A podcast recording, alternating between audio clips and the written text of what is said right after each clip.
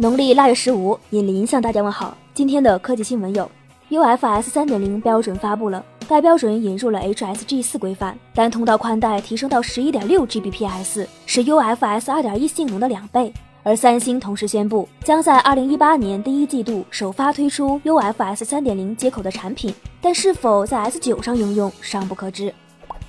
诺基亚三三幺零四 G 国行版在诺基亚官网上线了，该机加入了对四 G 的支持。但仅支持中国移动网络支持，采用二点四寸三二零乘二四零屏幕，二百五十六加五百一十二兆内存组合，两百万像素主摄像头，支持 WiFi 和蓝牙四点零，一千二百毫安时电池。诺粉们开始充值信仰吧！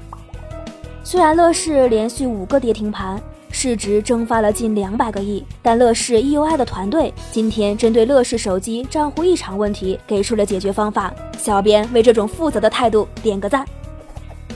昨晚坚果 Pro 二纯白色限量版发布了，该机依旧搭载骁龙六六零处理器，五点九九英寸全面屏，前置一千六百万，后置一千两百万加五百万像素双摄，电池三千五百毫安时，中框使用纯白配色，一体感更强。下月五日开卖，六加六十四 GB 版售两千两百九十九元，六加一百二十八 GB 版售两千六百九十九元。